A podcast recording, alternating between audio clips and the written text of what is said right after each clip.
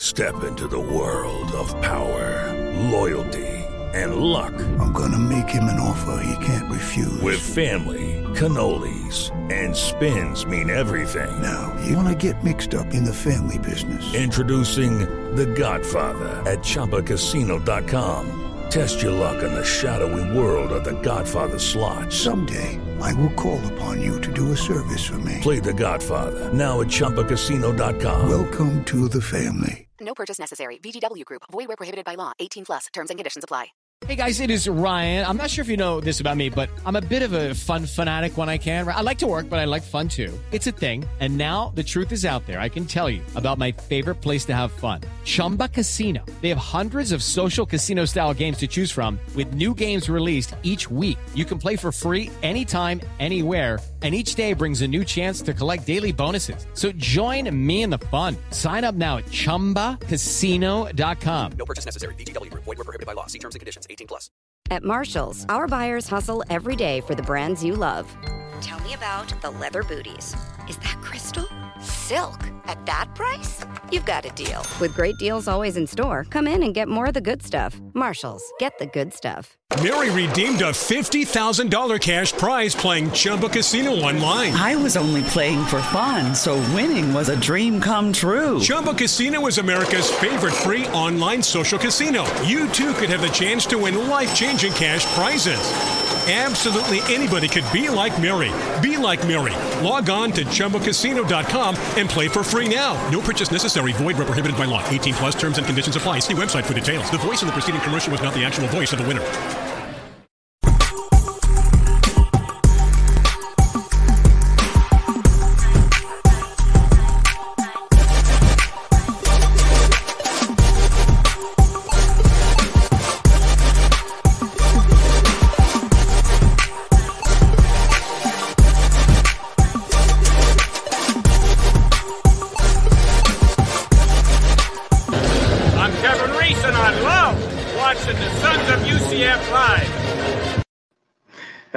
Nation. I'm Trace Trylko. Welcome to the Sons of UCF Live. Football returns home for back-to-back rivalry games Saturday. The civil conflict is renewed, and it's the talk of the week. Will quarterback Dillon Gabriel play? Let us welcome in the Sons of UCF. Adam, we recognize, but filling in for UCF Mike, who's on vacation, it's UCF Biggie. Biggie, welcome to the show. What's going on, guys? Thanks for having me on. Now, for folks that may not know your resume, let me let me go over these things. Uh, started one of the first UCF clothing brands, Nightmare Apparel. Check. One of the founders of Kirk's Jerks. Check. Helped name the arena the Dungeon, which I want to know a little bit more about. Owner of Deli Fresh Threads and hosts his own podcast, Lunch with Biggie. That's pretty good. You got a little Thanks, bit man. of connections to UCF with that. Give us this information about the Dungeon. You cooked that Well- up. Well, well, the other little thing that I was going to say is that my daughter's uh, godfather is Nitro, one of the original Nitros. Um, so the dungeon, the the dungeon basically is, I literally would have at the time when we would go to basketball games, no one was there. So obviously that was the greatest thing about it was that you can cause ruckus in the garage, uh, and you can literally make so much noise. And I kept saying that the a dungeon is indoors and enclosed. So therefore, I called it "Welcome to the Dungeon." And so I literally almost every game had a, a sign that said "Welcome to the Dungeon," um, and it was too much to my delight when the announcers started using it as well and started saying, you know, "Welcome to the Dungeon," and uh, and then ever since then, that's kind of how it went. And it, it was uh, one of the many little things that I'm very proud to to say that I was a part of, and it was kind of fun to be able to see how it's uh how it's grown and all the different little things from that we do at basketball games um started by jerks and uh and i think it was it's it's been fun man it was uh definitely a good time Adam, did you know any of this? This is pretty good information off the top of the show tonight. Yeah, I'll say I did not, even though I did, because Biggie and I talked for about 15 minutes before the show started. Uh, I'm just disoriented. I don't hear any dogs barking. Um, I, so I'm just disoriented. I don't know what's happening around here. So I'm going to try to keep it together tonight. Uh, but a lot of new things coming our way. So glad Biggie can join us. Obviously, uh, one of the uh, OG members, I guess, of the uh, the UCF Twitter Mafia type stuff. So definitely glad to have him on the show and looking forward to hearing him uh, chat up with a few different folks tonight. It's going to be a lot of fun. And an OG is Kevin Reis, who was our guest off the top tonight, uh, a longtime UCF fan. I'm sorry, but I'm gonna have to ask about this really quickly. Um, Yes. Biggie can dance like a beast, Yeah. according so to Dan if- Cundiff. So we- Dan, that's a good that's a good one. I didn't want to I don't talk about it, but uh if you go on YouTube on the UCF Knights uh face uh YouTube page, I'm probably one of the most v- viewed videos and it's uh UCF and the, the reason it's the reason it's so popular is not because of me it's the little child the little child um there's a baby as I'm dancing dancing uh, like like this as I'm dancing so it's it's a really weird video I don't know how it has as many views as it does on uh, and I keep ask waiting for like I think Taco now has finally passed me on that on it but at one point I was the most viewed video um it's pretty crazy I feel like uh, um, UCF Mike has just accepted a challenge somewhere, so check Well, back soon. yeah For other reasons, by the way. Let's. Well, I digress. All right, some news to start off with. UCF's changed its Knighthead logo. Did you guys see it? What did you think about it? That's described as more expressive, straight on, aggressive stare, and uh, new intimidating eyes. Yeah, we were talking off the air. Like, I, I was surprised. I guess I wasn't. Uh, it just kind of came out of nowhere. It wasn't something I think that anybody was sort of tracking to. Um, so I was sort of surprised to see it. It's a nice, clean look. I mean, there's nothing really aesthetically wrong with it. Um, the uh, I guess the star there on the collar line is an homage. It looks like to some of the stuff in the space program. Uh, it does look like it's staring through my soul, though. So I don't know how I feel. there there's certain elements to it like and i've seen it on obviously everyone likes the nitpick i love the fact that it was done in house um i think that's great there are some aspects of sometimes when i stare at it very quickly i think that he's looking like he's got a turtleneck on and he's kind of like covering his eye like he's like kind of like almost like a mr wilson uh effect um from like you know Maybe it's um, his mask. Maybe Yeah. it's his COVID era mask. that could be that that's exactly what it looks like maybe it's perfect for 2021 but yeah i mean i think it's i think it's gonna be good. I think they needed to do something different. I love i really think the the main one is really just because they don't really use the knighthead as much i thought. Um i think that the one that's really the more popular one the one that everyone has gravitated to is the knights um, that script knights area where it's become the second level branding. I think that's the one that everyone kind of wants. Um, at the end of the day to be honest my wife and daughter they don't care. They just want more ucf merchandise and if this means that we get more merch that they actually can wear and buy then i'm down for it Yeah, it'll be a supply and demand thing. They'll release seven shirts with this logo on it, and they'll all be sold out in three seconds at the bookstore on campus. But email So Terry Mohajir, and he'll promise you he'll get some more for you. He may not promise you directly, but he'll, he'll Scott Carr or someone else. Scott Carr is on it right now. Yes. I I like the person that said they wanted hot chocolate uh, at the, the games, and that's Scott Carr. Get him hot chocolate. Uh, but the hot dog thing has not been responded to by uh, by Mike and others, right? Uh, some other news, of course, we learned this week that uh, linebacker Bryson Armstrong done for the season with a torn ACL. We're going to get some questions later on in the mailbox uh, about injuries.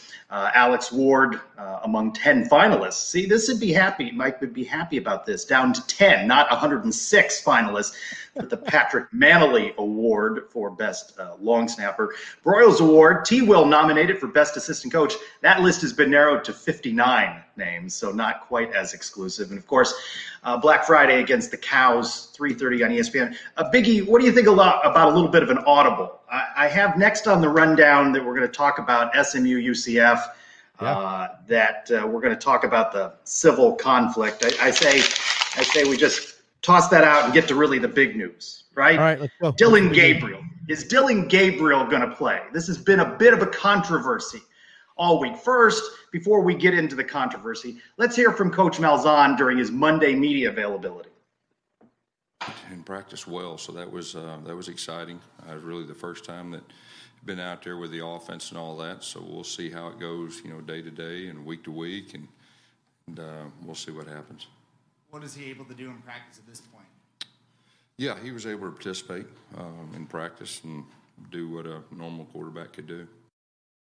He can do what a normal quarterback can do. Of course, that press conference about 11:30 on Monday, a few hours earlier, Marc Daniels, the voice of the Knights, with a column out at 96.9, essentially indicating we may never see Dillon suit up for the Knights again, and uh, that he may even enter the transfer portal. And it uh, set uh, Twitter mafia and message board lurkers into a frenzy. I asked my big question on Twitter Will we see Dylan play again this season for the Knights? No. 61%. Yes, 39%. Guys, what do you think of this faux controversy during civil conflict week? I had all these UConn notes that I was Sorry. going to cover for crying out loud. I just, I mean, I just tossed that. Oh my way! They're I mean, 197th against the run, and there are only 130 teams. I yeah, mean, they're giving up 36 points a game. I was really excited about that stat. Uh, look, Nick this Patti's is coming up. You'll be able to hit him with your Okay, hard all right, I'm gonna have to recycle you know, the notes now. UConn questions. Yeah, obviously it was kind of a controversy, right? Because you know one thing came out, another thing came out, and the reality is none of us really know. Um, and and here's the challenge: we live in an era now where this is just what the new norm is, right? Players have ultimate power and what they want to do, and we're all just going to have to sort of live with that. And and I'm not saying that's a good or a bad thing. That's just the reality that we're in. I certainly hope we haven't seen the last of Dillon Gabriel, but I also could understand if he doesn't want to come back this season for whatever those reasons would be. I thought that Tommy was interesting, um, and that's where you get a little bit stuck. I think I can relate Trace to to doing something like this each week. You know, we're on a we're on a microphone, we say things, and maybe sometimes people assume we know something or there's some information. So I can understand how you get kind of caught in that conundrum, but uh, it, it's a it's a sticky spot. I'm glad it seems to be a non-controversy. I don't know what it means when they says he can do everything a normal quarterback does. I don't know how to how to best interpret that, although that's kind of Gus speak. Um, so I hope we haven't seen the last of Dillon, but we live in the era now where anything's a possibility, and I think we all have to just uh, recognize and understand that. Shoot, we saw the best player, arguably, in UCF history, and, Mc- and McKenzie Milton leave us. Uh, so I, I think we we all know that the possibilities exist. Unfortunately, So, real quick, you don't think there's any controversy to this? That it's uh, put out in a column, it's not sourced, not a whole lot of journalism going Well, on here. Yeah, I, I, I guess in terms of the um, the professional uh, way that it was kind of uh, brought forward, I guess is something that could be debated. Just in terms of is there something here? Meaning, is Dillon not playing? Playing? I think you know Gus kind of put that out. Again, what what Marc's uh, goals were with that column, what he was trying to convey, I guess we could definitely put that under the uh, Sons microscope a little bit. But in terms of, of what this means for his playing future, it sounds like uh, those things are still not necessarily as dire as they seem to be in the column. Yeah, I what's interesting to me is the fact that like I and obviously everyone goes nuts over anything that he posts on social. So obviously he when he posted something earlier, it was just kind of weird how it all kind of went because he posted a video um where it almost looked like he was like I'm coming back. Like that's what it kind of like that's the feeling I had. And then all of a sudden it was like Marc Daniels' article comes out um and I don't think he I don't think he's uh I don't I don't I don't know if he's actually going to come. I don't I don't think he's coming back at least this season. Um would I love him to be this season? Yes, I would love to see UCF have offense again. Um I would I would really appreciate that. But I'd I don't see UCF have offense again. yes i mean i would. It's it's really it's it's really sad. Um what we used to watch what we used to watch it makes you really appreciate what we had compared to what what how it is and when it's run properly what it can be done. But um i don't think he's coming back. And and i do i hope he comes in for another year? Yeah i do. I hope he does. Um you know I, he's he's not he's never won a champ he's never won a conference championship so i would love for him to win a conference championship It seems to me that perhaps Dillon Gabriel and his close circle, his family, his friends know what's going on, maybe, you know, and maybe Dillon hasn't even decided this. It's only fair for each player, no matter the sport, to consider their options. I understand why Knight fans are concerned about it, but what real information do we have? I mean, uh, to support what you're saying, Adam, about non controversy, it's just a lot of message board chat, right? And people just in a froth over this. Uh, we don't really have an- any information, though I can understand why UCF coaches are concerned. I mean, we're just a couple of weeks away from early signing period. UCF's got to look at who their quarterback's going to be in 2022, and you'd like to think Dillon Gabriel would be a part of that mix.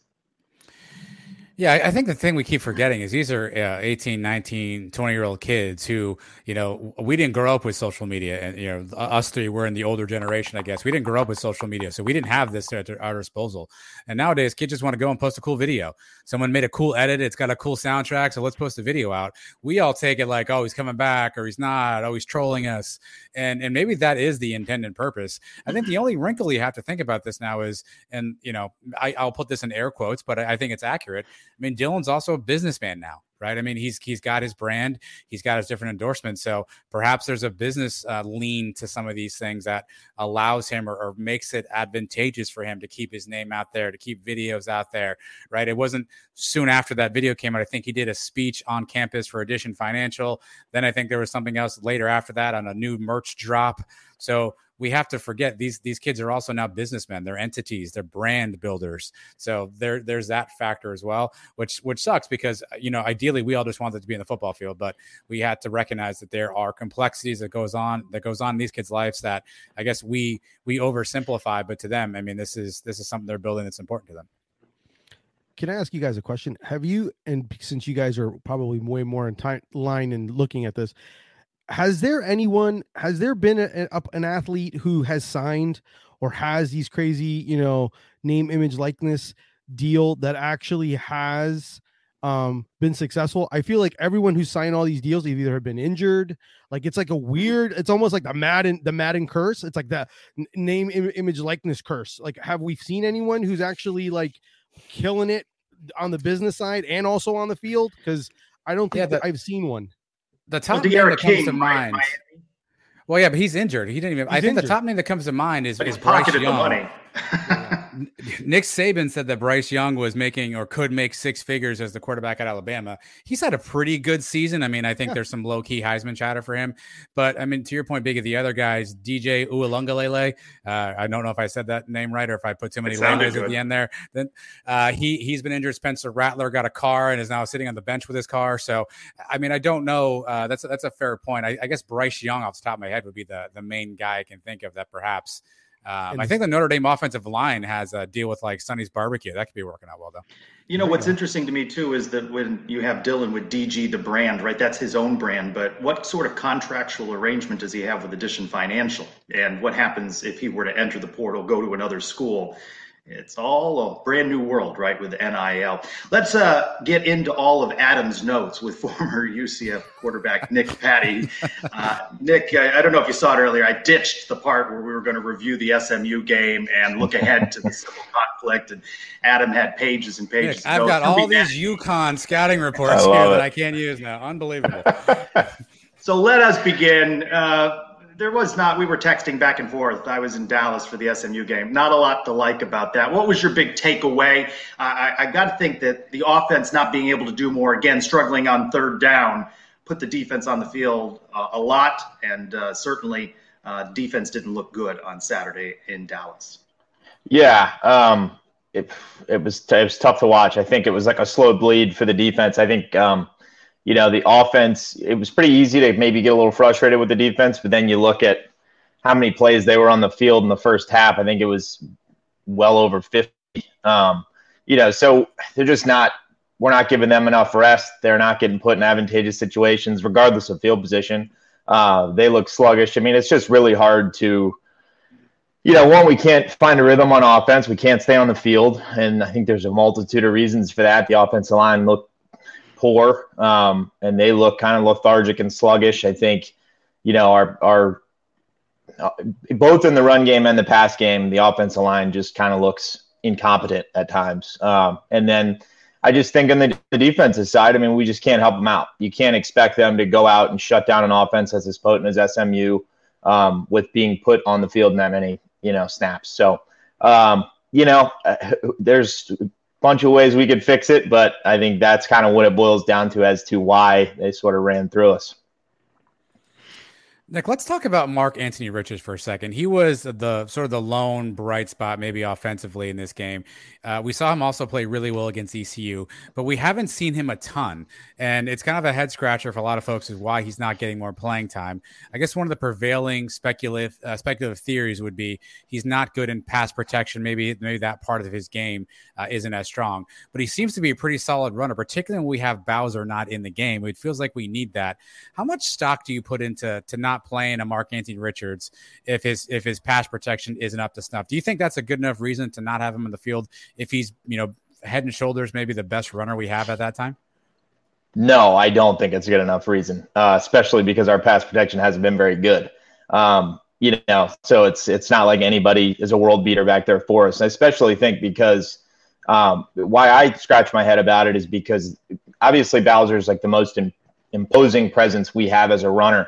Um, and we've kind of been needing someone to take that load off of him. And, and we've sort of seemingly had that, right?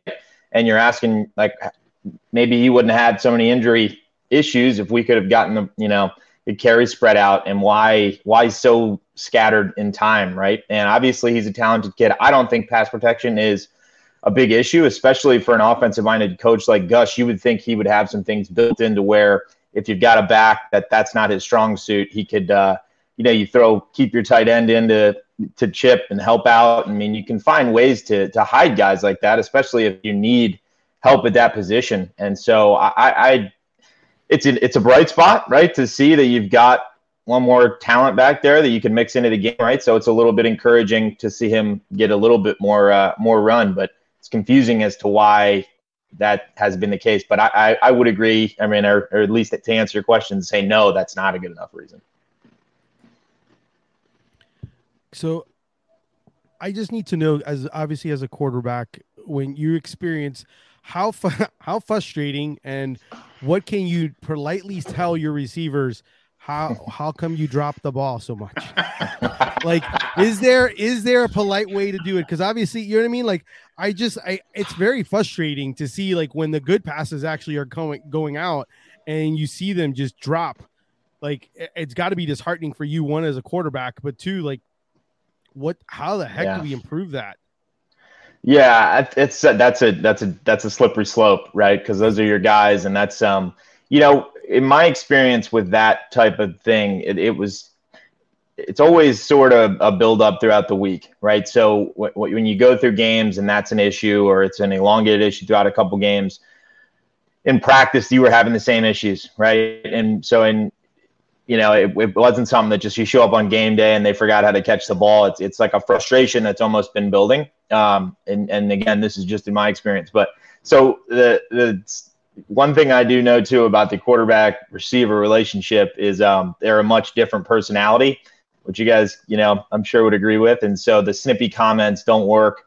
Um, yeah, every once in a while, I think it's good to light a fire if it's appropriate, you know, to get those guys fired up. They're very prideful guys, even though um, they're a different personality, but uh, most receiver groups pride themselves in that type of stuff. So every once in a while, it's it's good to get them fired up. But um, you know, it's tough as a true freshman, I think, to stand on that platform, um, right? So I think it's more the coach's job at that point to to light a fire, and and if there's any dialogue, it should come from the coaches. Um, or maybe even DG, right? I know he's not playing right now, but he certainly has the respect of the team to be able to to light those guys up with not as much, um, you know, maybe repercussions as as Mikey would have, right? So you'd, you'd almost like to see him jump in and get in their grill a little bit, and get them fired up. But I mean, that's just those guys getting on the jugs and freaking, you know, as much effort and time as they can put in to get that sorted out. I think that's just a, a repetitions thing and, and going through a little bit of a funk. Maybe it's, you know, obviously those guys aren't aren't cycling through um, with a ton of you know backup support, right? So there could be a little bit of a fatigue issue. Who knows what it is, but frustrating uh, as all get out, especially with an offense that isn't doesn't have much going, right? And you can't find a rhythm. For Mikey, that's a killer, and for any quarterback, it's a killer because it's like, man, just nothing nothing can go right, especially when your run game's not there to bail you out and you're getting a bunch of drops. It, it seemingly feels very helpless, but um, you know, I think it, once again we saw how good he can kind of carry his composure and keep pushing. And maybe it's just a true freshman thing where he's just too young and naive to know any different, right? And he's just going to keep ripping it. So, um, you know, extremely frustrating, but hopefully they get it corrected. Earlier, you mentioned Dillon Gabriel. Monday, Coach Malzahn said that he had returned to practice, pressed a little bit on that. Coach Malzahn said he was doing football things. He was out there playing football. you know, okay. with the with this team, you know, they're in Dallas Saturday. They fly back. They do a lighter practice on Sunday. Monday, a day off. What do you take from that? Uh, you know, you you may not know Dillon's health, but when you hear that he's at practice, what do you, what do you think that means when Coach Malzahn's talking about? It? What's what's your reckless speculation, a Sons of UCF staple? Yeah, who knows, right? Uh, especially with a guy like Gus, he's he's uh he's a wordsman, you know. So I, I think you know, that could mean anything from he took one set of, you know, team reps with the ones, or maybe he did seven on seven, or shoot, maybe he warmed up and and did you know skelly or run run game or something like that. Goal line period. It could mean anything, but I do think it's good to get him back in the mix in any capacity, right? And regardless if he comes back and plays this year, I do it's good for you know this team. I think he's sort of a of a lifeblood. He's a talent that we all know can electrify the the, the rest of the team. So getting him involved, I think, can be good in a capacity. Other guys see him there. That's a little bit of a boost. That's a little bit of a, an encouragement for them. So, you know, who knows what that could possibly mean or when we'll see him again, if if at all. But I do think it's good any capacity for him to be involved. Take us behind the curtain for a second, Nick. One of the things in the broadcast I thought was telling was they they mentioned that Sonny Dykes, SMU's coach, said that he recognized UCF had a lot of younger players on special teams and thought that there could be an advantage for their team in that in that aspect of the game. What is the practice like for special teams? When, when are they practicing? You know, obviously there are guys who are on offensive defense, and so they're on both units. Take us behind the scenes of what that practice session looks like, how how that comes together. Because we also saw Johnny Richardson make a kind of a gaff on the goal line, maybe not knowing the rule exactly. So, what does practice look like for special teams during the week?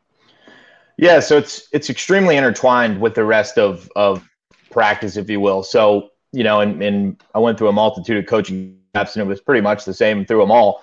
It was it's not very separated. It's not offense, you do defense, you do special teams. It was, you know, you've got run game period, and then you do punt, and then you do seven on seven, then you do punt return, and then you do, you know, one team period, and then you run through field goal. So it's it's it's complete. It's you know mixed in in between every period, but it's it's quick. You're you're obviously not getting as many reps of that as you are with goal line or or seven on seven or team period. So, you know, I think the difficult part with that, especially with younger guys, is that you you don't as a coaching staff. A lot of them put an emphasis on special teams, but you don't have a you know, an offense, every position has a staff member that they're allocated to on on special teams. It's you know the gunners or is the receivers coach or the db's coach or you know and on kickoff the l1 and the r2 are the linebackers coach or the defense coordinator right? So it's not like you're sitting in there for special teams. That meeting is very quick. It's the first meeting of the whole day usually with most of the team in there you blow through it it's if, if, if anything can be overlooked it's special teams even with the coaches that put an emphasis on it um, and so, you know, I think that was a really frustrating thing to uh, to watch. Especially, I was on a team where that was uh, that happened as well, in, in, a really tough situation where the guy went back into the end zone, took a knee, and it's just you know seemingly a bonehead deal. His was a little bit more understandable with with his kind of motion taking him in there, but um, you know, with with a lot of younger guys, it's even more so um, possibly overlooked because I don't think that's something that's emphasized to players of the importance of special teams. Uh, that's one of those hidden stats that you could see that win and lose games. But you know, with a lot of younger guys on the team, those guys are worried about getting reps at their position and getting reps with the ones at their position. They're not necessarily don't really give a hoot about being the R two on kickoff, you know, or or the you know gunner on punt. So you know, I just think it's it's a tough thing on the coaching staff, but the good staffs really put an emphasis on it. Yeah, that's I totally that was one of the things that I Adam you even brought up the fact that we don't have like actual special teams coach um on, on the Sons of UCF. You mentioned that on this week's episode about how we seriously need one. And it's true, we've been lacking when it comes to that. Um Nick, what what are we going to see offensively for uh, offensively from this team this week against Connecticut? I, I mean, I feel like everyone. I feel like everything. Obviously, home cooking is like is always good for us. But uh, what like I I don't know what what I don't know what team we're watching. Every week it's like a different a different thing. So yeah. like, what do you feel? What do you feel we're going to actually see? I mean, obviously, we're going to see a steady diet of run. But what do you uh, what do you think we're going to actually see? Is it going to be the same as what we're going to do? We're just going to like we've done against ECU and all the other games we've played against at home, where it's just going to be a defensive battle, or, are we actually going to maybe see some form of offense? I'd like to think that after the past couple weeks, Gus having so much pride in his offense that he we'll let it loose a little bit and let it rip. And and and this is these are two really big weeks for recruiting for us, right? And I think it's really big on the offensive side of the ball that we light it up and try, if nothing else, to attract some talent in the doors, right? And so these are these are two big games, especially an in-state game with with USF, huge rivalry, you know. And so I sure would lean towards thinking that Gus will try to light it up and try to get creative and try to light a spark. Um, you know, depending on the quarterback situation too, I think that plays a huge role. But nevertheless, even if it's Mikey, I think you take advantage of these two weeks with with nothing to lose. You know, I mean, you're not you're not playing for really much other than you know a nine win season, which is a strong showing.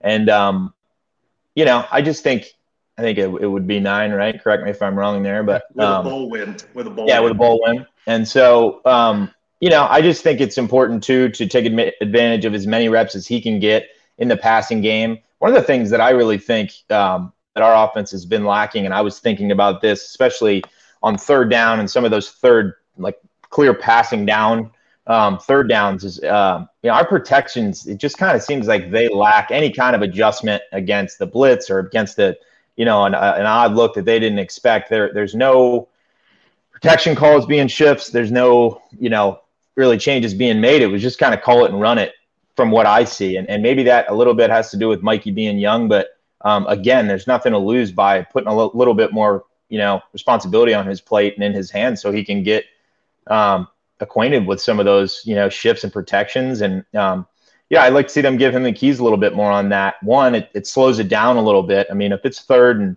seven, you know, we don't need to be the fastest team in the world. I think that's when you can slow it down a little bit, let him get himself in the right look. Um, and I think they can help him with that. I know that's not Gus's thing. It's not a pro style offense with a bunch of, you know, shifts and motions and stuff like that in protection. But at the same time, I think that that can help uh, a ton. I'd like to see them too mix up. I, we've been huge in the screen game, and I think it would help the pass protection to mix up it being all outside screens, all kind of jailbreak style screens. And I think if we could get some screens in between the tackles, even with that's with tight ends, and you know, there's a there's a lot of creative ways you can mix up in the screen game, and I think that slows down the pass rush a ton. And we've done everything has been on the edge, which I love using the whole field, but at the same time, uh, there's other ways to slow down pass rush than just freaking letting them pin their ears back and, and rock and roll. So uh, who knows? We've been uh, a jack of all personalities on the offensive side. Uh, Nick, quick programming note with Thanksgiving next Thursday, the Sons of UCF Live will be on Wednesday. So check your schedule. Let me know if you can Love make it. it. Wednesday about 8.15. Awesome. Uh, we will see you then. If not, have a safe and happy Thanksgiving. And we are thankful that you've been joining us all season to talk UCF. You guys too. Have a great holiday, man. Happy Thanksgiving. Go Knights. Thanks, Nick. Thanks, Nick. Charge on. All right, good stuff from Nick. And how about Biggie with the question? What do you what do you rip into these wide receivers dropping balls? Are you hitting them with that hard hitting question there, Biggie? I like that. Uh, bowls have shuffled a bit, and I've been talking about this every week, really to annoy Mike more than anything. You know, bowl projections after week one. And it's funny how it's gone from fiesta to cure over the course of the season uh, for UCF. Here's the latest CBS Sports has the Knights against Virginia Tech in the Military Bowl. Action Network and locked in on that Hawaii Bowl every week. And this week they say Nevada.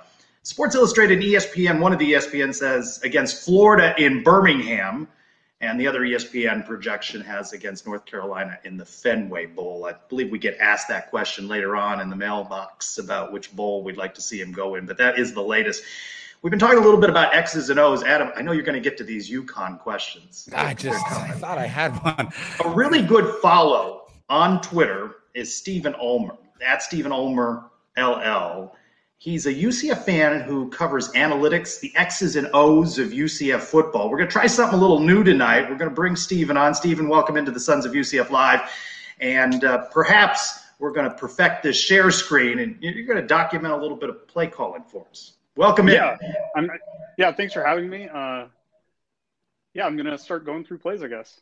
All right, go to it. Show us what you got.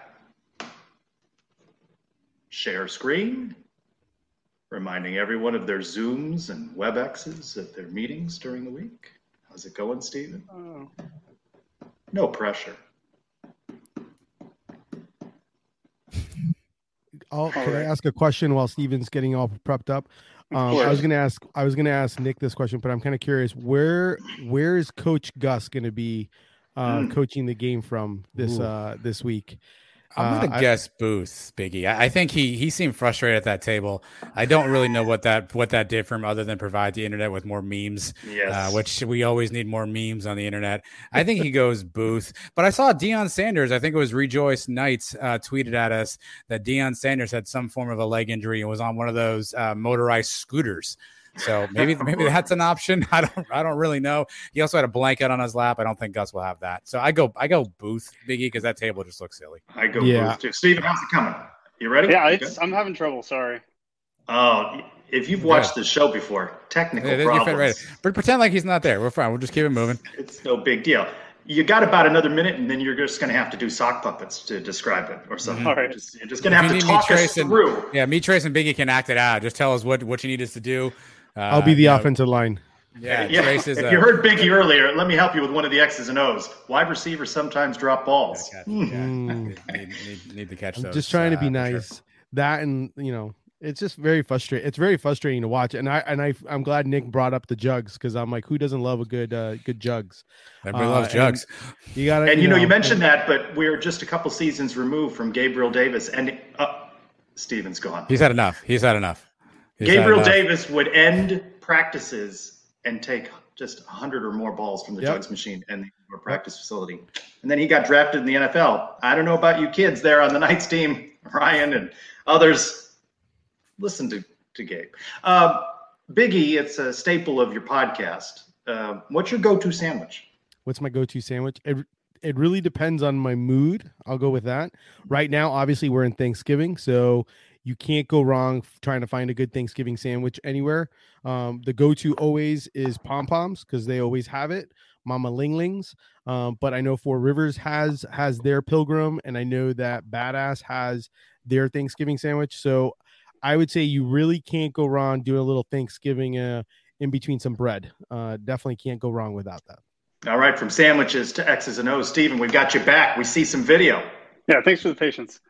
All right, so um, this is our first offensive play. Uh, this is something I would like to see more. Uh, a lot of uh, throughout the entire game, this guy is kind of hanging out here, uh, you know, either floating between or coming on in pressure. Uh, probably about uh, 70, 80% of the time, he was coming on pressure. So I would like to see uh, come back more to this, keep him honest, make him stay outside. And you know, it's just an easy play to get Mikey Mikey in the game. Uh, this one was frustrating. We really didn't make many of these kinds of mistakes uh, in this game, uh, as far as guys being in the right gap, being where they're supposed to be on defense. Uh, but uh, right here, this guy jumps inside twelve, and you know, a lot of the time you'll see the guy outside, and you- you're like, why is he, why doesn't he try to make the tackle? Why doesn't he try to make the tackle? Um, but you know, this time he, he should have been outside. Uh, and, and, you know, when they're outside, they're doing their job, and then also not great tackling in general. Uh, No, was- you're being you're being generous. You're being very nice. Nicest thing I've heard all week. Yeah. Great tackle. Let's go back. Uh, let's go back on offense real quick. What has been frustrating to you uh, about watching the offense? I mean, we say it every week. When's it going to open up? Uh, what's frustrating as you watch the games, and especially as you break them down? You uh, you do it so well on Twitter, and you did one of those Twitter hangouts where you're talking about it. What's been most frustrating for you? Yeah, I think uh, really the biggest issue right now is uh, I think you know Mikey Keene hasn't had the reps. If if he had been the starter from preseason, he would have had you know hundreds more reps in practice. He'd be making these decisions a lot better. Uh, I think the game still does need to slow down for him somewhat. Uh, just you know having the confidence when he's in the pocket to wait for a defender to you know flip their hips or you know whatever. Uh, if he has that confidence and he, he's been there before, he, he'll be able to uh, make those reads, but he's just not quite there yet. And I think that that limits the play calling, uh, and it just keeps us from being quite as efficient as we need to be to keep drive drives going.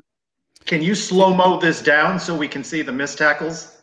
Oh, Oh, it's not just- we don't sorry. want to do that. All we Steve, all I- we all lived that Saturday with SMU. We don't need to see it slow. Stephen, I assume that you've probably watched every single play uh, UCF's had this year, probably multiple times. So you, you've probably seen as much football as anybody else. How does the offense change when Isaiah Bowser is not in the game. Do you see an appreciable difference in when you're watching video uh, Bowser when he's on the field versus when he's not? Uh, in terms in terms of play calling, I don't think so. Really, uh, in terms of success, I think I don't know. I think it's just a trade off, really, and maybe maybe Bowser is what we need. Uh, just between Johnny Richardson and Bowser, uh, you know, you get more explosiveness with Johnny Richardson, but Bowser is going to get you that extra one or two yards in certain situations. And you know, if if we could be more efficient overall, Johnny Richardson maybe be the better guy just because of the plays he can make. Um, but probably this season, what we, we would like Bowser more. Stephen, out of curiosity, how come we don't utilize more like the play action with as much run heaviness? Why why are we not doing the more of a play action uh in some of these play calls? I'm I'm always amazed that we're not we don't utilize that and we also don't utilize like quick slants, something that's quick and easy for Mikey. I mean, I just it's very it's very confusing to see that we're not utilizing some things where especially when they're stacking the box and we're not actually trying to like okay well we're just going to do play action then or we're going to you know what I mean? Yeah.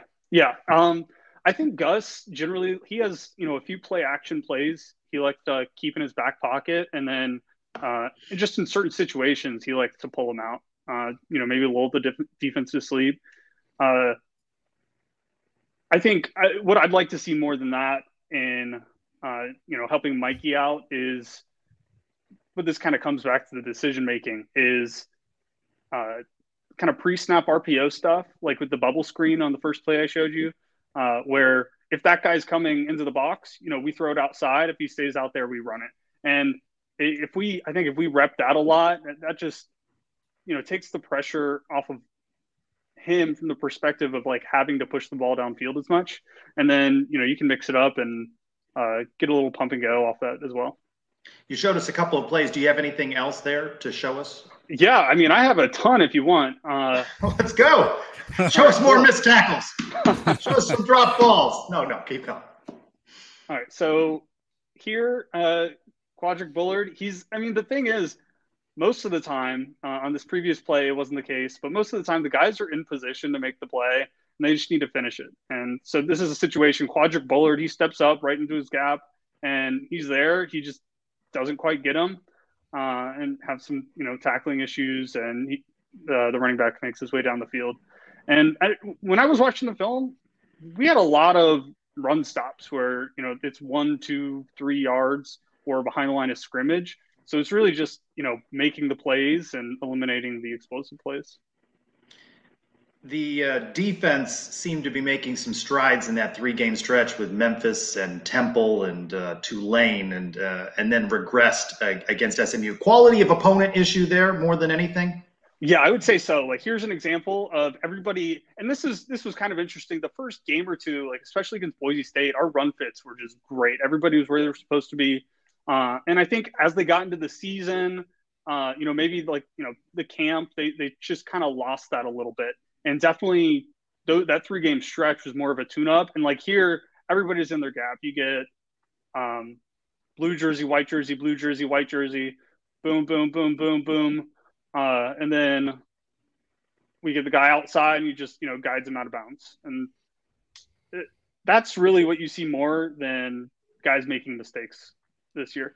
This is what they really punished us with. Uh, oh, sorry. This is another good run play. Next play is what I'm thinking of. This is what they the really. next play is the punishment. The next play is the punishment. Wait for the punishment, everybody. Anytime we showed pressure, um, they were looking to go to the middle of the field, which is not an abnormal thing. I just think it took us a little while to uh, adjust to that. Uh, just also, you know, one thing you can do is one thing you could do is have the guys play uh, closer up. That's weird. Okay. Stephen, Let me do ask you this. that- Oh, oh, go ahead. Dave. I was to say, Stephen, do you think that sometimes the reason we don't play closer up is because we're like it's like that whole bend but don't break it. You don't want to have the long ball. You don't want to get you don't want to get the long pass oh past them. Is that do you think that's something? Because I've noticed that quite a bit with our defense. Like it's kind of like we keep them in front of us. We don't want to get them, you know, obviously past us for twenty something yards. Um, is that kind of what you're seeing as well when it comes to us? I don't know. And I, I think T Will is really good at mixing it up. He does a lot of different stuff, um, gives a lot of different looks, has the guys coached up to disguise coverage as well. Um, I think here it's just recognize you're, you know, in the red zone, um, but it also helps the disguise, him being this far back. If he, uh, you know, if he was up at the line of scrimmage or five yards away, you would know this guy's coming. It, it kind of takes away from the disguise. Uh, and and Tanner Mordecai is a great quarterback. He he was really quick at recognizing all this stuff, especially when we were there in the middle to take that away. He uh, recognized it and went somewhere else really quickly. Well, let's wrap do, up with this. Do you have an update on Divaad Wilson's ankles? I think he left them on the three yard line on that on that defensive play. Do we know anything about those? Uh, no, I think they're still missing. Okay. Stephen, a three and a half hour game. How long does it take you to rewatch and uh, break these plays down? Um, really, just the video stuff is the, the rough part. It'll take anywhere from uh, three to six hours. Wow, wow! For those of us that watched it the first time, whew, six hours on that second go round. you can find him on Twitter at Stephen Ulmer LL. That's correct, Stephen Ulmer LL. I I actually I'm the. Oh, is it I I? Well, yeah, uh, yeah, yeah. Okay, I gave out the wrong Twitter handle. My bad. Uh, I got you. I covered. I got a cover, Trace. Okay, good. Yeah, I saw it as LL. Um, when, when are you going to do a next? When are you going to do another one of your Twitter hangouts where you where you talk about plays? Um, I don't know. The thing is, I'm going to be at the next two games, so I won't be able to do it then. But I could do a live one maybe. Um, you, I guess just look for my Twitter threads. Gotcha. Stephen, thanks for uh, showing us some video, helping us understand some plays, and, and then maybe as we get closer to that bowl game, that uh, Cure Bowl matchup or whatever it ends up being, uh, we'll have you back on. Thanks so much for stopping by. Sons of yeah, UCF Live tonight. All right. Thank you, Stephen. Yeah, thanks, Stephen. Hey, great job, Stephen. Keep it up. Oh, wow. Six hours. I thought a Sons very... of UCF episode was long. Jeez, a lot of drinking right there. a lot of drinking. Uh, let's talk about some more positive things. Uh, Biggie, your, your sport here, basketball. Oh, basketball. Basketball, 63-54 over Jacksonville. Adam, not the prettiest game, but you're going to have some of those. Knights gutted it out, went on a run late, uh, won the turnover battle, got a couple of big threes from Brandon Mahan. They moved to 3 and 0 on the season. Yeah, encouraging. This is a game I feel like a couple years ago we would have lost this game. I, I, remember we lost to FAU by one at the buzzer, right on some mm-hmm. rando tip in, right. This is a game a couple years ago that maybe we find a way to uh, to just fumble. But uh, really, three words for this game for for me: Dre, Fuller, Jr. I mean, down the mm-hmm. stretch, he did pretty much everything offensively, defensively, made some free throws, made some big shots, nice dunk. Uh, and I think that's the that's the thing you've seen so far with the Knights is they they have a lot of different weapons they can go to. They're very deep, uh, and they have a lot of guys that can, can play multiple positions. So the, the ability to be multiple, to mix and match the lineup, and if one guy's not on, they bring another guy in. And, and it was Dre Fuller's night on on Wednesday. Uh, so that's that's exciting because last year I think I've said this before. We played six or seven guys max, and now we've played eleven guys to, so far throughout the year. So I like the versatility, uh, and it definitely shows a, a team uh, gritty win at Miami. The refs tried to give that game to Miami, but um, unfortunately, Dre Fuller again six free throws down the stretch wouldn't let him. Uh, and again, just a, a, gutty performance. I think it's a game maybe a year ago, two years ago, Trace, that we find a way to fumble or goes to overtime or something like that. So you got to be encouraged to to beat the teams you're supposed to beat. Yeah, I totally agree with you, Adam, on that. It um definitely one of the deepest teams we've had in a very long period of time. Um, I think I also think that Darius Perry's been been clutch. Um, just being able to kind of everything from the the passing, he's just a little bit of everything, just like Fuller does. Um, and that's what I love. That's what one of the things I do like about this team is that they're so well rounded um, on having to do everything from the rebounding, but looking looking at watching that Jacksonville game, all, all I kept saying was like, I think like just looking at looking at stats from like the last three games, Darius Perry is going to be so important because of what he does, um, of just being able to pass the ball. Re- he rebounds well for a point guard, um, so I think it's going to be very important to be able to do that. Not to mention, you know, one thing that's always been an albatross for UCF basketball, free throws um, and rebounding is going to be uh, another one that's going to like that's the one that I'm kind of the most really curious to see what's going to happen in the next two games. Um, of are we going to be able to rebound? Um, and and just because I know our guys can rebound because you saw them do it in Miami, but are they going to do it against team in Jacksonville? Because I don't know if you heard MOD. He was talking about how Jacksonville is ranked to be like the tenth team, uh, tenth team on like one of the lower teams in the ASUN, and and they they gave us fits, um, and they out rebounded us. So it's uh it's definitely interesting. Decisively out rebounded. Uh, Coach Yes. Dawkins says this was a tough opponent. Yeah, I think a couple of things that uh, Biggie mentioned: free throw shooting, eighty-two percent of the season so far. I mean, that's a that's a nice number if we can keep that up. The other stat I think that was telling last year, we were we were high. I think we averaged sixteen turnovers a game as a team, uh, averaging eleven so far. So if we can cut the turnovers down, uh, and look, I like the inside thought, the inside presence of uh, of Mbake and mm-hmm. CJ Walker. I think you add those two in that front line, Trace. Mbake's averaging two and a half blocks a game. CJ's leading the team in six rebounds. Both crazy athletic guys can really cause havoc around the rim. I like those two down low late in the game, really causing havoc and really kind of cleaning up the defense. And to, to Biggie's point, you let some of the other guys on offense cook. Darius Perry has never met a shot he didn't like. Uh, Brendan Mayhem probably might be shooting right now because he seems like he shoots a lot. Uh, And they go in sometimes, which is fantastic. And then you get guys like Ty Freeman, you get guys like Isaiah Adams who can slash to the rim, draw contact, make free throws. It's a team that definitely can go deep if we can keep this up. Let's hear from Coach Dawkins real quick. Let's do that, Trace. probably the most physical game we've had this year, and that's going to be good for us. And I thought our guys really responded well. I mean, look at the box score. I mean, everybody chipped in. You know, everybody contributed, and that's the makeup of our team. You know, you've heard me say it now, probably for three games. And our strength is in our numbers, and our guys really have uh, responded that way. Everybody's giving us positive minutes, whether scoring or rebounding or steals, but they're giving us something, and that's that's the kind of way we have to play this year. And uh, I think our guys are enjoying it. Our strength is in our numbers. He's got to balance minutes. He's got to find guys. You know, he said that uh, he doesn't think of anything as a starting five. He wants everyone to think they're, uh, you know, a key contributor. And, and difficulty, right, for a Dre Fuller. You're sitting there cold. You come off the bench and you contribute, and that's what's going to happen for these guys.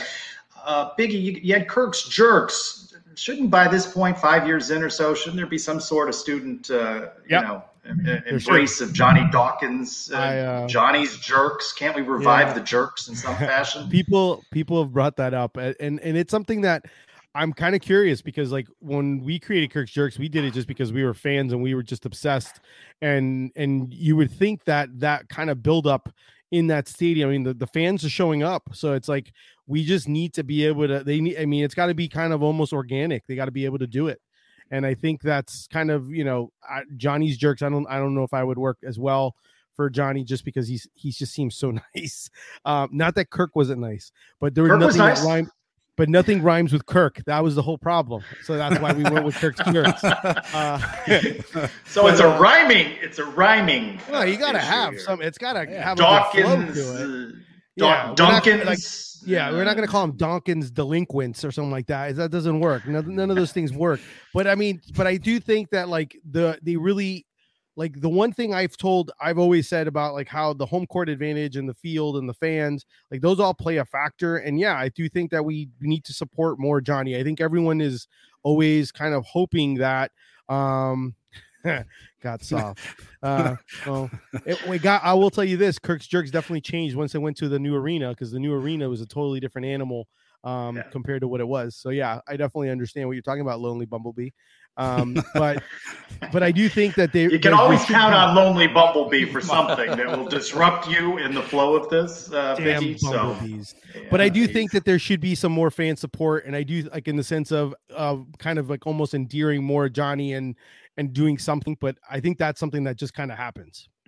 Gotcha. The uh, Knights already have a road win. Uh, they uh, got one at Miami Saturday. They hit the road again this Saturday at Evansville, two o'clock. Then they have the week off until Oklahoma comes to town. Adam, you're going to be at that one. I will be there. Very good. Black Friday weekend. Uh, that's good. Let's uh, quickly go around the kingdom. A couple other sports before we dig into these mailbag questions. Volleyball swept the cows. Uh, you like that? Uh, that's 18 straight wins over the cows. I'd love that to be in other sports as well. War on I four points awarded. Knights up 15 9. Knights are 24th last time I checked in the RPI. Uh, they play Temple Friday at home in the venue. Uh, that is senior night. Women's basketball, quality win, beat Virginia on the road, 59 38, moved to 2 and 1. Tay Sanders with 15 points.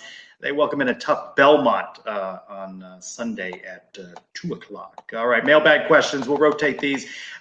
Uh, you know, our friend JP Gilbert just started a whole thing calling for the strength and conditioning coach's head in, in, so many words the other day on Twitter. And then it's about the time I posted, hey, you got any questions? And then, oh, you know, here at Golden Knight underscore the second, with a comical amount of injuries this season, do we question the strength and conditioning staff? Are they doing a poor job at J.A. Hadaway Gym? Is it possible the injury bug is due to poor training or is it just monumental bad luck?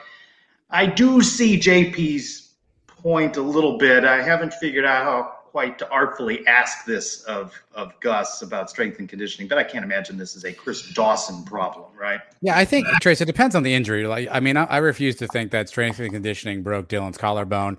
Uh, we saw Bowser take a shot right to the knee. I don't think that's a strength and conditioning issue. We we you know we know Ricky Barber had a knee injury. I don't know that that's strength and conditioning. Now, if you want to say some soft tissue injuries, uh, hamstring pulls, things like that, then I would buy it more.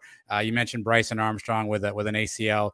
I guess if you want to attribute that to overuse, overtraining, I guess you could go that route as well. So I, I think some of these things are just you know mm-hmm. accidents in a bubble. Uh, was was Gus overtraining? Is that why he he has a broken leg? Was he was he hitting the CrossFit circuit in the spare time when he wasn't crawling screenplays? I don't know, but I I, I just don't think it's. I think there's probably some element of it, but I think some of these are just freak plays, bad luck, you know. And if you need more more examples, see Gabriel, comma Dillon. Yeah, we uh, covered at Dan Arcundiff's question. He asked about Mark-Antony Richards. It's you know he's got to be able to block a little bit better. But uh, it was interesting. Nick said, "Get him in there." You know, I mean, you got to keep your options open at running back. Uh, my buddy Christian at by CA Simmons favorite conflict moment of all time. Let me just wrap this in with Zeebel's UCF. Trace doesn't seem to love the time-honored civil conflict. I don't mind the jokiness of it. I am surprised that UCF is acknowledging in it it in its game notes. I know they're trying to have a little fun with it, but I just like to think that we're above that at this point. We're better than that. The, the real trophy happens on Black Friday when the Knights can take the series advantage. So all this silliness with with UConn. Uh, my favorite conflict moment though is just leaving the trophy. On the side of the field. Um, I was going to get to this with Nick, but we kind of ran out of time there. At 808 HILI, do you see Keene improving? Do you see sparks of greatness? Do you feel his talent is limited? I kind of think it's a little bit of all of that. He has thrown some good balls at times, right? And then he makes some freshman mistakes. I think it's too soon to say whether he's QB one of the future. I I definitely agree with you. I, I'm not. I've I learned my lesson. I learned my lesson with uh I'm gonna be I'll be honest with you. I learned my lesson with McKenzie. I I was like I I had issues when I saw the Cure Bowl and I was like I'm like is this guy is this really the guy?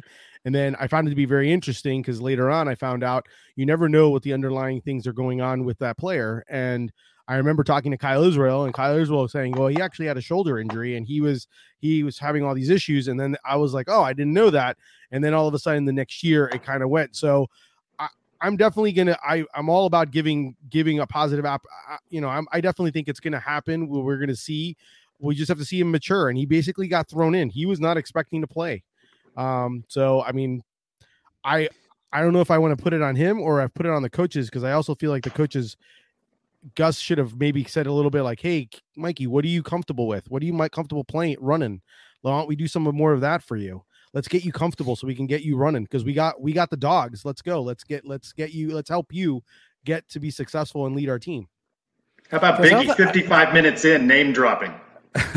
Trace, I think it. I think it's uh, a little bit on us too, right? I think it's unfair because we look at we all saw Dillon Gabriel have a fantastic freshman season, right? So now we think that's what happens, right? Or we all say, hey, this guy's the next McKenzie Milton, and we expect him to make that McKenzie Milton like jump. So we have also le- heaped unfair expectations on Mikey Keene because, um, spoiler alert, if he ends up being the third, you know, uh, best quarterback between Dillon McKenzie and himself, that's not a bad place to be at. So I think there's some unfair expectations that we've heaped on him as well. I do think you see pockets of times where you go, okay, well, Mikey's figuring it out. That's a great throw, but I think he gets locked in on a receiver. It's not there. He scrambles to the to the sideline, and and God love us, he probably gets as a, a uh, an intentional grounding penalty. I think you're just gonna have to live with those things in between. But I think a lot of it's the expectation because we want him to be Dillon Gabriel or McKenzie Milton. Don't sleep on that Parker Navarro who scored at SMU. Our buddy Fresh Lynn, off kickoff coverage uh, at Lynn Cheek AXO. What position group do you think we are most in need of? How do I wrote it down, down just one? I wrote down in my notes all of them. Um, Yeah, I I mean, I, I think if we learned anything, we learned we need more depth, right? We have some top line talent, a lot of positions, uh, but we we we don't have the depth we need. If one guy can't go, then that's when we get in trouble. So I don't know why we wouldn't stack all of them. I know we don't have you know unlimited spots to bring guys in, but I think all of them. How about this one, Biggie at Music City Mensch? Uh, which position group do you think will look better in 2022 than we're expecting? I'm gonna I'm gonna go the secondary, and that's just because they've gotten so many years of experience. I mean, when you're thrown in the fire for so long, I mean, they started they're so young. Um, I'm gonna go with them. I, as much as I want to say wide receiver, I'm gonna go with the secondary. And Michael Casey, too, is saving a year and not returning a possibility for DG. He's got a lot of eligibility left, right? he hasn't burned through this year's. Well, yeah, I mean, well, that's yeah, that's that's a great question. So technically speaking, even though it's his third year, he's got the free COVID year, so he's he's got a free year, so he's only played two seasons. If he doesn't play this year, does he get a medical red shirt? I don't really know. He could he's going to be like 29 uh, when he when he gets done with college if he wants to use all of his eligibility. Uh, Is so he a BYU Cougar all of a sudden? him and Chris Winky are hanging out um, somewhere, Yeah. someplace. I, I don't know that he, you know, I- I- again, I, I think he probably wanted to to test the league this year, right? And I think not being able to play is going to put him in a spot to make a decision. Does he come back and, and try for one more season? You know, does he does he put his name in the hat for the NFL or the dreaded transfer option? Does does a, a school from you know one of the top tier programs come back and, and try to pull him away from UCF? I think those are the three options probably in front of him right now. Where can you sell more air fresheners and fanny packs? Ah, that may be what he's considering. Yeah, two letters, two words. Robert, good to see you. How about his cameo in this week's Walk and Talk? He says, What is a successful season look like in 2022? 15 and 0, Robert. As we talk about expectations, right? And um, just every game. Got to win every game. Our buddy Brian W. Peterson, he's asking now, go back to that bowl. Which uh, bowl do you think UCF accepts and why? I, I do think it matters, right? If it's six and six and they somehow stumble with UConn and the Cows, uh, they're not getting one of those better bowl matchups, but get to eight wins, right? And I think that's where those things like military uh, and Birmingham play with the so-called Power Five Well, schools. I think those are guys- better matchups ultimately. Well, yeah. What do you guys prefer? Do you prefer location or do you want matchup? Do you want to go to a, a cool spot like a Fenway where you don't see a lot of football or be a cool atmosphere, or do you want a good matchup? Which would you two prefer? I I would prefer a good matchup. I the location's great and everything, but I prefer a good matchup. Now, at the same time, I will say I don't I don't want to play if we're playing the offense that we're playing right now or the way we're playing right now, I don't know if I want to play play one uh a power uh like I, it sounds horrible, but I don't want to play like a Florida even though they're horrible. I they gave up 42 in the first half to Sam. Hey man, Come on. hey, hey, I understand that, but I'm just saying, like, I I don't. I've already been, you know, I mean, I've done. Granted, don't get me wrong, I'd love to go to Fenway and go see UCF play at Fenway, but I really rather see us play a better a better team, better opponent than play a, a crappy team. Biggie, we appreciate you having been with us tonight. Go ahead, plug all of your many things that you're doing. Talk about Deli Fresh Threads for a second, which you know would be a uh, great sponsor for the Sons of UCF Live. But we'll give you this free spot right here. All right, thanks, I appreciate it. Um, so Deli Fresh Threads. Um, so before I did own a UCF uh, clothing brand, and then I learned very quickly if your team does not win, um, people don't buy. So I went with my second love, which is sandwiches. Um, and I basically created a clothing brand that's sandwich themed. Everything comes wrapped like a sandwich, packed like a sandwich, even comes in a brown paper bag with a deli note. Uh, and I've been doing that for about eight years. And I still have a full time job, but I do that for eight years. And then I just started a podcast just because I love um, supporting other small businesses. And so, and talking and telling people having shared their stories just because there's so many different interesting businesses similar to mine. Um, so I created a podcast called Lunch with Biggie uh, where I talk to do my lunch break and I basically talk with different small businesses and have them share and maybe inspire you to motivate you to actually do something that you've been wanting to do because there's nothing worse than someone who talks a lot and just doesn't do anything about it.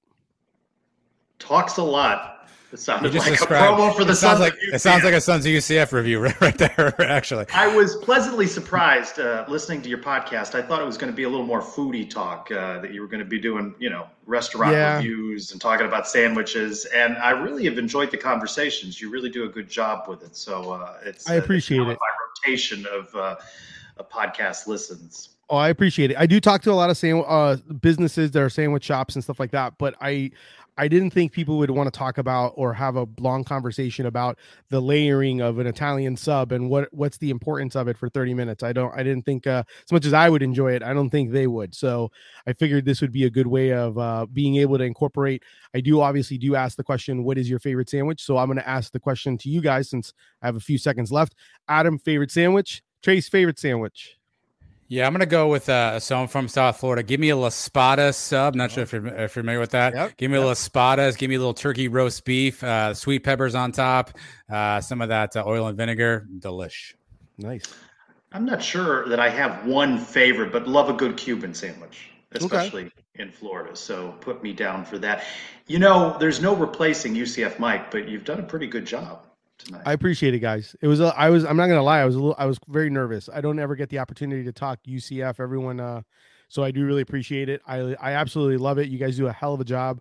So uh thank you so much for letting me be a part of it. Adam, should we have him back again next week, or are we going to let Mike back, Mike back into the box here? Mike might not notice. Especially since we're going to be on Wednesday from eight to nine. Mike may he may show up garage. Thursday. Like, what are we doing? Seven fifty nine. Where are they? I, I, I see Mike Thursday, turkey leg in hand, just wondering where everybody's at. Is how I picture that happening. All right, we're going to be talking about the real rival, not the civil conflict. We're going to be talking about Dan the Condiff with some cows. fighting words. Who is UCF Mike? He's no UCF Biggie, that's for sure. Biggie, you are a legend uh, amongst uh, UCF Knight Nation. I have long known who you were. It was great to finally meet you a couple weeks back, and great to have you on the Sons of UCF Live. And, and now I've got to go look at that YouTube video and, and check out all the uh, the I'll views that you. have. Gotcha. Thank you guys very much. Happy Thanksgiving, and uh, you guys do a heck of a job. So be very proud of yourself, and and hopefully next week you guys are talking about uh, a whole different offense and a whole bunch of uh, points and a and a good uh, civil conflict that's not really a conflict. Gotcha. For Adam and UCF Biggie, I'm Trace Trylko. Go Knights! Sports Social Podcast Network.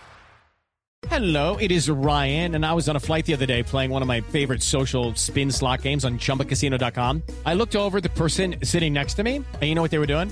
They were also playing Chumba Casino. Coincidence? I think not. Everybody's loving having fun with it. Chumba Casino is home to hundreds of casino style games that you can play for free anytime, anywhere, even at 30,000 feet. So sign up now at chumbacasino.com to claim your free welcome bonus. That's chumbacasino.com and live the Chumba life. No purchase necessary. Group. Void were prohibited by law. See terms and conditions. 18 plus.